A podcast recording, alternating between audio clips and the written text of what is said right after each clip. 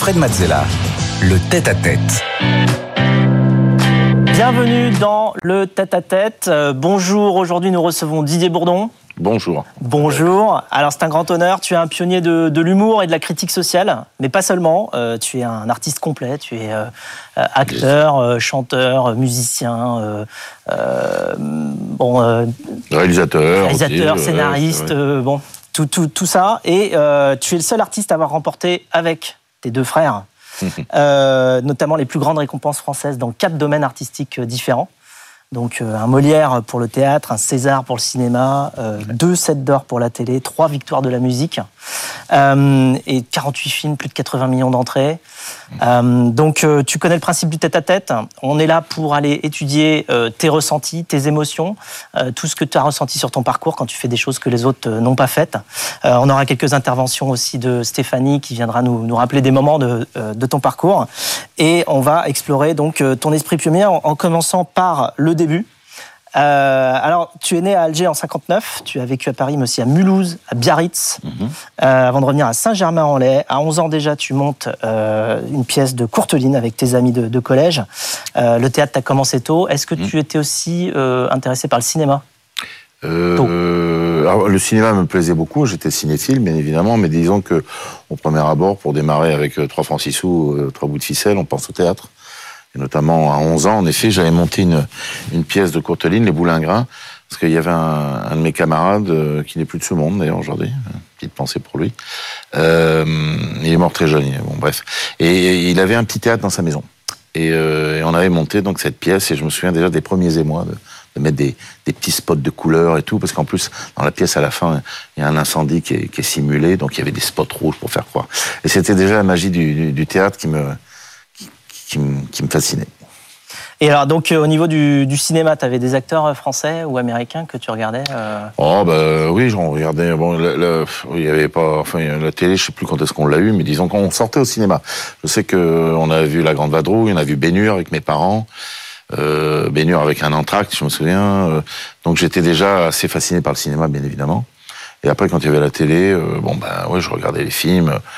Chaplin Gabin, bah, ma grand-mère euh, avait, avait, priorité sur nous, mais je regardais les films qu'elle aimait. Bon, bah, Gabin, Michel Simon, j'adorais ça aussi. Les films à John Wayne aussi, bien, bien évidemment. Encore qu'elle aimait pas trop les castagnes, ma grand-mère, mais américaine, mon père un peu plus. C'est euh, la 307e section, on l'avait vu fin des années 60, je crois.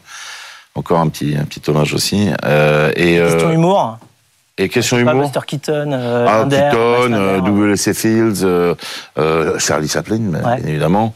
Euh, ouais, et puis euh, chez les Français, bah, ouais, tout, tout l'humour des Ventura, des De Finesse. Euh, on était nourris hein, par tous ces grands monsieur. Bon, alors à 17 ans, tu, à 17 ans, tu, tu, tu prends une décision euh, radicale de te lancer véritablement cette fois du côté professionnel? Oui, enfin, je l'avais déjà prise depuis un petit bout de temps dans ma tête, mais ah disons que mon père m'avait dit voilà, tu rentres à la rue Blanche ou au conservatoire tu passes ton bac d'abord, je passe mon bac, puis je présente les deux concours. Je suis reçu à la rue Blanche la première année, puis après au conservatoire. Mais comme je te le disais en préparation, on peut le dire, mais c'est vrai que pour moi, c'était très important de, de rentrer. J'ai l'impression que si je loupais un des deux concours, ben, je pourrais plus faire de théâtre. Ce qui paraît un peu puéril aujourd'hui, mais c'est vrai que c'était comme ça dans ma tête. Tu étais parti sur du classique, euh, même dramatique euh Mes parents voulaient ça, aussi, un petit peu pour les rassurer. Euh, ils voulaient un petit, des écoles un petit peu nationales avec concours. Est-ce que l'humour c'était moins bien vu? Enfin, c'est-à-dire euh, non, mais l'humour euh, faisait partie de la, chose puisqu'on on jouait du Molière, tout ça. Après écrire des sketchs, non, c'était pas du tout à l'ordre du jour à cette époque-là. Bon, finalement, tu pars quand même sur l'humour, Stéphanie. Effectivement, vous intégrez le théâtre de Bouvard en 82 et c'est là où vous rencontrez euh, Bernard Campan, Pascal Légitimus, Smain et Seymour Bruxelles. Vous êtes cinq à l'époque. En 85, vous sortez ensemble le film loufoque, euh, le téléphone sonne toujours deux fois. Bon, il rencontre pas le, succès escompté. À partir de 86, le trio des inconnus euh, se forme. Au début des années 90, vous tournez la télé des inconnus, euh, diffusée sur Antenne 2. Euh, c'est une série de, de sketchs, de parodies devenues cultes, et le mot est faible. Euh, près d'une dizaine de millions de téléspectateurs à chaque fois. Et en 91, Fred l'a dit tout à l'heure, vous recevez le Molière du meilleur spectacle comique. Alors pourquoi vous êtes appelés les inconnus Ça, c'est en, par rapport à Monsieur Bouvard d'ailleurs, parce qu'on était parti du théâtre de Bouvard et puis on avait fait un spectacle qui s'appelait Les Cinq, comme venait de dire Stéphanie, et on s'appelait Les Cinq et puis les les les, les, les tourneurs avaient cru bon de rajouter du théâtre de Bouvard au théâtre de Bouvard, donc euh, Monsieur Bouvard l'a mal pris, alors que c'était pas de notre faute. Ce qui fait qu'après on s'est dit bon, on va s'appeler les Inconnus, comme ça on pourra pas dire du théâtre de Bouvard. voilà, c'était un peu en clin d'œil à ça. Bon, en plus, ça nous correspondait pas mal, parce qu'il y a un petit côté un peu absurde. Et puis les inconnus, dans le sens où on a joué tellement de personnages différents, qui sont souvent des inconnus, d'ailleurs. Et les inconnus a mis tout le monde d'accord, hein, tu l'as dit, de, de, la banlieue à Normal Sup. Mmh. Et, euh, et, et est-ce qu'il y a un moment où tu t'es dit, euh, bon, ça y est, ça marche Ou est-ce que c'est venu progressivement Est-ce que c'est venu très vite? À quel moment tu t'es euh, dit, Bonne question. Je pense qu'on a senti venir les choses quand même. Mais disons qu'il y a toujours eu un petit peu des, des moments, surtout que on n'avait pas Internet, on n'avait pas les réseaux sociaux, ce qui n'était pas forcément une mauvaise chose parce que on n'était pas au courant du succès de nos émissions. En fait, on sentait que ça marchait, mais comme notre producteur se gardait bien de le dire, ce qui fait qu'après les émissions en 92, eh ben il y a une petite période de creux où je me souviens, on doutait un peu pour réécrire euh, dans, dans, dans, dans le champ euh, cinématographique. Et là, on a écrit les trois frères, donc on a relancé un peu notre notre carrière par le cinéma. Mais on savait pas qu'on avait marqué autant, en fait. On s'en rendait pas compte. Et alors, vous avez innové sur un champ, on va dire, des, des parodies d'émissions télé, ce qui existait pas trop. Euh, non, avant. mais c'est la technique qui voulait ça aussi, c'est qu'on pouvait filmer en vidéo assez facilement, ce que ne faisaient pas les humoristes avant parce qu'il n'y avait pas la technique. Et nous, souvent, c'est la technique qui amène, euh, qui apporte les choses hein, aux gens, que ce soit même dans, dans la créativité artistique ou ailleurs. Et donc, on s'est dit, tiens, on va pouvoir, euh, puisque maintenant c'est assez facile avec une vidéo, on va pouvoir faire, ben voilà, faire des parodies de ce qu'on voit à la télévision. Alors, ça a été au début des, des parodies d'émissions, mais après, ça a été carrément, avec le commissariat, ben, des parodies de, de, de, de reportages. Ouais, de situations voilà. où, en fait, ils se sentent euh, filmés, donc ils se comportent voilà, pas naturellement. C'était assez euh, nouveau d'ailleurs ça aussi. oui. C'était la première fois qu'on voyait des mecs bonjour euh, très mal à l'aise, alors qu'ils savent qu'ils sont filmés, il faut pas faire de gaffe. chef, euh, gardien de la paix Exactement. avant tout. Et euh, est-ce que vous avez douté sur ce chemin? Parce qu'il y a aussi toutes les chansons humoristiques qui vont avec, qui étaient également un style euh, pionnier. Enfin, j'ai pas, Mm. j'ai pas tellement souvenir de, de chansons euh, aussi humoristiques et en plus à trois. Oui, alors Ah, les vous? chansons, c'est venu un petit peu plus tard d'ailleurs, mais c'était super sympa. C'était, on, a- on avait quand même euh, déjà un petit peu de bagage. On avait peut-être fait deux, trois émissions avant, parce que les chansons, c'était pas vraiment, c'était un parodie, mais en même temps, il fallait vraiment écrire une chanson. Donc, euh, il fallait que la chanson Ouais, en elle-même tienne bien la route. thèmes, ils sont, ils sont excellents. Hein. Ah ouais, j'aime bien, thèmes, ouais. On s'en souvient euh, énormément. Enfin, bon, je- Bah là, je les ai réécoutés parce qu'il y a une émission qui va passer donc lundi euh, en hommage aux inconnus. Il y a plein d'artistes qui ont repris nos chansons et nos sketchs. Et c'est vrai que les chansons, il y avait une pêche incroyable. Et puis on avait été aidé aussi par un, un type qui faisait le montage musical. Euh, On n'avait pas beaucoup de temps, hein. mais vraiment il y avait une, une équipe euh, formidable. Et puis écrire les chansons, moi j'ai toujours aimé ça, même avec Pascal et Bernard. C'était vraiment un plaisir. euh. Enfin, on a n'avait pas le euh, temps de se poser trop de questions en même temps. On travaille beaucoup, on jetait quand on n'aimait pas, mais on avait une énergie, un enthousiasme euh, réel. Quoi. Enfin, on a les, les thèmes de euh, Isabelle a les yeux bleus, de vice versa. Bon, ça, ça s'est écrit. Je pense que sur le piano, j'ai dû l'écrire même pas. Je me suis même pas assis. euh, bon. Eh ben, Il y en a d'autres un peu plus balèzes. oui. Alors, euh, euh, est-ce que vous avez déjà pris des bides? Comment tu fais pour éviter les bides? Alors, les tu tout le monde en prend. Tout- Alors, il y a bides et bides. Alors, par exemple, un, des- des bides un peu dangereux, c'est quand on crée un spectacle pour la première fois. Parce que bon, même si on de le faire devant pas trop de monde alors à ce au début, mais même euh, c'est pas représentatif d'un vrai public. Et là, d'un seul coup, là, on, on a des bonnes surprises, c'est-à-dire des choses qui font beaucoup plus rire que prévu. Et puis on a quelques bits qui font mal sur le moment quand on joue. Pof, oh putain, pas un rire. Oh là. Bon, il va falloir changer. Voilà, et ça, bah oui, ça on a, on a connu. Et bon, au théâtre, c'est quelque chose qui est pas trop grave dans le sens qu'on peut essayer de rattraper le coup après. Au cinéma, c'est plus embêtant, mais au cinéma, quand même, on a un petit truc, c'est qu'on présente le film vraiment avec de- devant des vrais publics avant, et on retravaille le montage. Alors donc l'intégrale des inconnus euh, sort en DVD en 2006. C'est alors 5 disques, 11h30 minutes de sketch qui sont tous, euh, quasiment tous, je pense, devenus cultes. Culte. Euh, on va regarder quelques extraits. Il y a le mauvais chasseur. Le mauvais chasseur, c'est un mec qui voit un truc, il tire. Voilà. Bon, ça c'est sûr. Alors là, alors on le reconnaît à la ronde. Tu loupes pas, là. Bon, Et le bon chasseur, il voit un truc, il, il tire. Tire, Mais bon. Mais euh, bon, c'est un bon chasseur, quoi. Je veux dire, c'est pas. Je vais dire ça. Bon, ouais. Mais ça, De toute façon, ça, c'est les questions à la con. Non, Faut leur expliquer aux gens parce qu'ils savent pas faire la différence après. Mais tu dis, mais tu dis que le bonheur est irréductible. Et je dis, et il dit que ton espoir n'est pas si désespéré à condition d'analyser que l'absolu ne doit pas être annihilé par l'illusoire précarité de nos amours destitués. c'est le sang.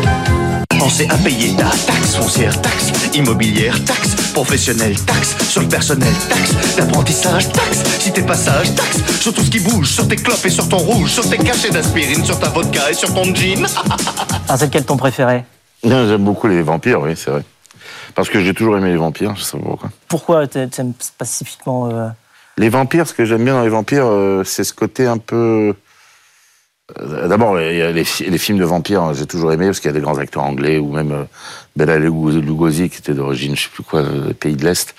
Il il y a une esthétique que j'aime bien. Et puis il y a quand même un truc qui est toujours un peu étonnant, c'est sont-ils morts, ne sont-ils pas morts euh, Il y a eu aussi un très très très beau film qui, est- qui en parlait avec les vampires qui avait été fait sur la drogue, où des jeunes se droguaient. En fait, c'était des vampires. Et ben c'est vrai parce que quelque part, quand on se drogue, on est plus, on est vivant, on est plus vivant. Il y a toujours ce rapport un peu à cette frontière qui qui qui m'attire et qui me fait peur aussi, hein, qui fait peur Est-ce que c'est parce qu'ils sont quelque part euh, simples dans leur euh, compréhension du monde On va dire, ils veulent une chose, euh, du sang ou. euh, Oui, mais Et- je pense et- que les êtres humains sont un peu pareils. C'est pas non plus à BFM Business qui vont me dire le contraire. Mais disons qu'il y a toujours cette, oui. Au départ, après heureusement, il y a aussi un petit côté un peu mystique dans, dans les vampires, puisqu'à un moment donné, il y a la rédemption. Mais au départ, en effet, ils veulent qu'une seule chose, c'est mordre et prendre le plus de sang possible. Si tu vois le parallèle. Alors 96, euh, grand écran, donc Les Trois Frères, gros succès, 7 millions d'entrées, qui obtient justement le César de, la meilleure première œuvre. Euh, puis t'enchaînes avec Le Paris, euh, L'Extraterrestre euh, en 2000, Les Rois Mages en 2001. Est-ce que tu regardes tes films? Est-ce que tu les as regardés? Est-ce que tu aimes les regarder? Alors, j'aimais pas du tout les regarder. Enfin, quand on montait le film, on était obligé de les regarder, bien évidemment, mais j'aimais pas trop ça. Aujourd'hui, j'ai un peu plus de recul, je regarde. C'est un petit peu comme si c'était pas nous, pas moi, on va dire. Je le regarde un peu.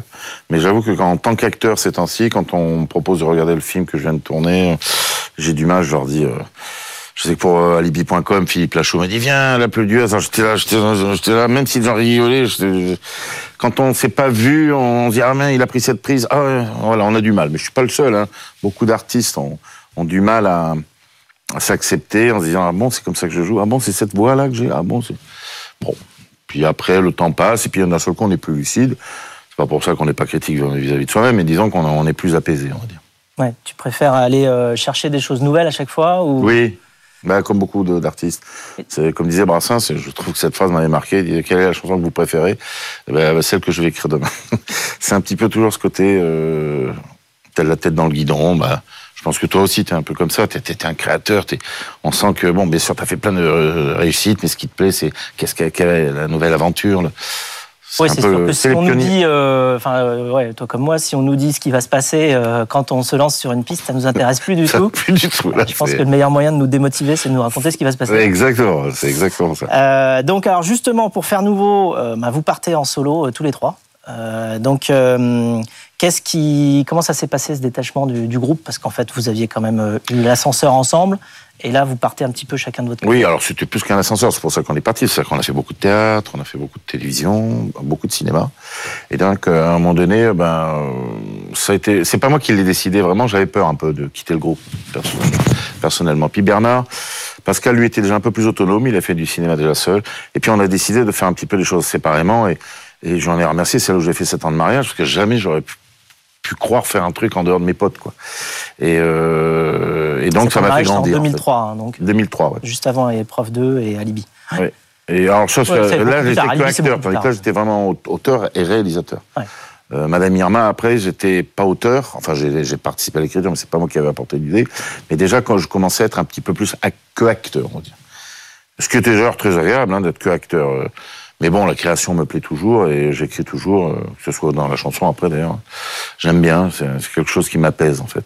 Et tu connais les dates de sortie de tes films à peu près? Est-ce que tu regardes Oui. euh, ce qui se passe quand le film est lancé, je sais pas, un jour, deux jours, une semaine plus tard Est-ce que tu regardes la, la- la première traction du film? Alors aujourd'hui, ça ça n'a plus eu de rapport à, l'époque. À l'époque, on savait dès, dès le premier mercredi comment ça allait se faire. Aujourd'hui, c'est très fluctuant. Aujourd'hui, les films euh, ont du mal à marcher comme avant parce qu'il y a eu la période Covid. Mais en revanche, il y a la VOD qui cartonne maintenant. Il y a donc une autre manière de, de consommer le, cinéma. Où sauf les grosses machines qui marchent toujours bien en général à l'écran, parce que les gens savent que sur un grand écran, euh, voilà, ils vont perdre à la maison. Mais une comédie, franchement, sur un écran plat euh, à la maison, ça, ça passe très très très bien. On va parler d'art au sens très très large, parce qu'en fait, on voit bien que tu as justement euh, toutes ces casquettes euh, d'art très très très larges. Et euh, là, aujourd'hui, quelle est ta vision de, l'art? Est-ce que tu penses que les, arts se complètent? Comment ils vivent dans le temps?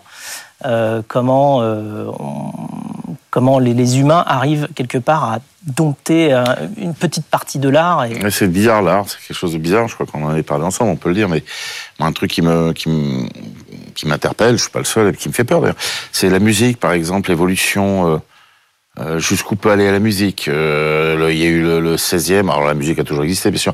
Mais après, comme on dit, quand, à la radio, on entend, on dit, tiens, ça c'est du 18e. Oui, c'est daté. C'est à la fois daté et éternel. Voilà, il y, a- il y a toujours une question un peu troublante. C'est aujourd'hui un, un compositeur qui ferait une fugue de Bach magnifique. On dirait oui, mais bon, ça nous intéresse pas. C'est quelque chose de nouveau qu'il nous faut. Donc c'est toujours cette euh, bah, cet appel vers, le- tout à l'heure on en parlait vers, vers le nouveau, vers le. Et d'ailleurs la musique à un moment donné avec la musique contemporaine, ça a un peu patiné aussi. Oui, Puis ça, il y a, c'est- il y a cherché, puis c'est parti en différentes sur autre chose. Alors justement, la musique, Stéphanie. Oui, après l'humour et le cinéma, vous vous lancez euh, là où ne vous attendez pas, la musique. Vous êtes un passionné hein, d'ailleurs. Très tôt, vous, dès l'adolescence, hein, vous apprenez la guitare. Alors c'est vrai qu'avec les inconnus, il y a eu des titres emblématiques. Auteuil ne y pas si, euh, vice versa. C'est toi que je t'aime. En 2021, vous vous lancez en solo. enfin, Avec votre femme dans, dans les chœurs.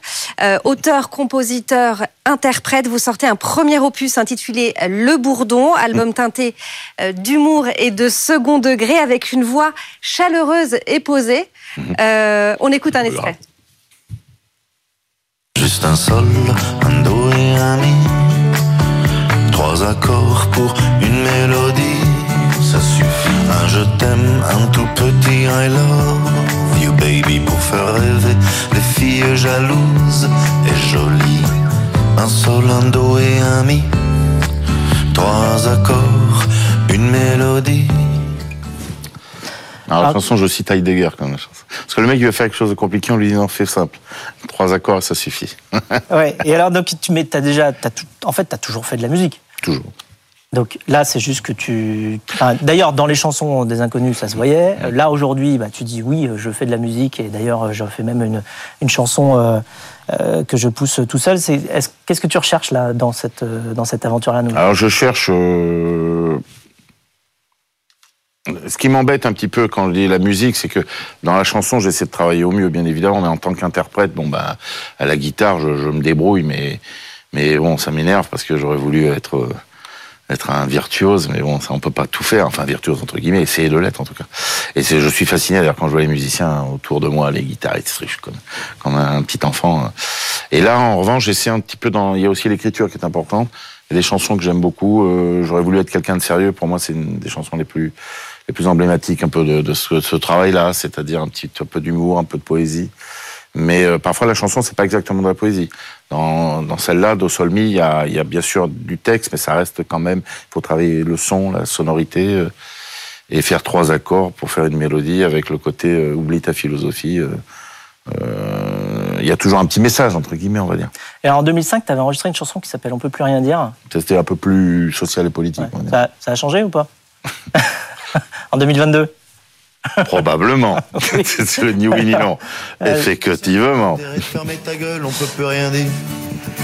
Alors, et alors On peut justement, plus rien dire. euh, on peut plus rien dire. Est-ce qu'il y a des comiques actuels dont tu penses qu'ils euh, qui, qui n'ont, enfin comment dire, qui sont justement dans cet art renouvelé de l'humour euh, en 2022 et qui du coup disent des choses, mais des choses par rapport à cette époque-là et qui te, qui te font rire. Ah oui, bien sûr. Après, sur scène, ils, ils se permettent de dire des choses. C'est à la télé où ça serait embêtant. Je pense que les, humoristes aujourd'hui, euh, je sais que nous, aujourd'hui, on aurait des problèmes, en tout cas, pour faire certains sketchs. Ah, Mais les scènes sont souvent retranscrites à la, retranscrites à la télé. Voit, Oui, euh, mais c'est dans le cadre d'un spectacle, donc, euh, puis c'est pas euh, des- forcément des 20h30, euh, mais une émission, je pense que, je pense que, oui, je pense qu'il y a une censure qui, qui viendrait, pas une censure forcément agressive, mais polie, en disant, c'est pas le moment, il vaut mieux pas aborder ce sujet-là. On adore le sketch, mais peut-être plus tard. Voilà, ça c'est T'as envie de faire une école Ah Je sais non, j'ai pas le temps théâtre de pour ça. Bouvard ou je sais pas, ou Ah, non, non. jamais Comedy Club. Le théâtre de Bourdon, le théâtre de- ça, dès qu'il y a des mecs qui disent euh, découvert le théâtre de Bourdon, pensez. Euh, alors, on a une petite question surprise pour toi de quelqu'un que tu connais pas mal. Bonjour à tous, bonjour à toutes, ici Pascal Légitimus, presque en direct live. Petit message que j'adresse à monsieur Didier Bourdon, un confrère. Je me suis dit, mais quelle question je pourrais poser à Didier, sachant que on s'est vu souvent ces temps-ci avec plaisir. On a partagé beaucoup de choses pendant des années, euh, presque pendant 40 ans. Euh, et j'en ai trouvé une. Voilà, une question que je ne t'ai jamais posée. Euh, quel est le fantasme, non pas sexuel, quoique, mais artistique, que tu n'as pas encore assumé, que tu n'as pas encore assouvi dans le futur Quelle est la chose artistique que tu aimerais faire? Voilà, tout simplement. Et dans quel domaine? Tu réponds, Didier. Hein ouais, question, ben on en parlait un petit peu avant. Euh... Ah, je sais pas, j'ai été déjà bien gâté, mais c'est ça. Peut-être euh, des choses un peu plus dramatiques avec un metteur en scène, euh, ça m'amuserait, ça c'est sûr. Après, euh, je sais pas. Je parle de choses que dont je suis serais possiblement capable. Hein. Je parle pas de musique parce que jouer comme Pat Metheny, c'est fini, ça. D'arriver même à Pat Ouais, bien, euh, Pat Non, mais quelque chose de possible, oui, c'est ça. En tant qu'acteur, je pense qu'aujourd'hui, j'ai une certaine maturité, une certaine. Et donc, euh, d'avoir une partition un peu différente, ça me plairait bien. Je pense qu'en tant que musicien, euh, on en avait parlé, je crois. Je pense que bon, tu aimes beaucoup Chopin, tout ça, mais c'est vrai que parfois, tu te dis, allez, je vais m'attaquer à autre chose. C'est c'est c'est intéressant. Oui, un autre style, ouais. Un autre style, un autre univers. euh. Ouais, après, c'est tout qui change aussi. Hein. C'est pas que la mélodie, ça peut être euh, toute la rythmique, toute la manière de le jouer, Même, tout le corps, le même le jeu du hein. corps va être complètement différent. Encore Ravel, par exemple, il a des grandes, grandes mains. Il paraît que pour jouer à Ravel, il faut, faut Mm. travailler. Quoi. Alors, est-ce que tu as des actus dont tu peux nous, nous parler?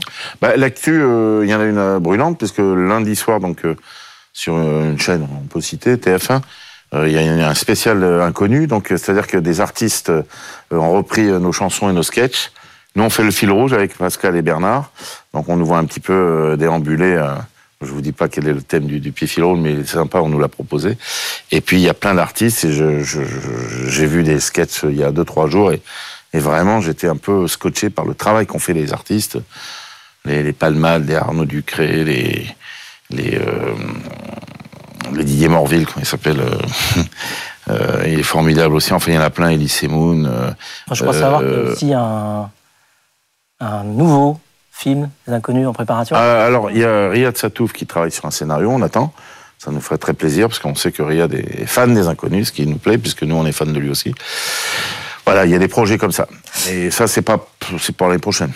Bon, et pour conclure, j'ai une question euh, inattendue. Comme ça qu'on termine euh, chez les pionniers. Question inattendue.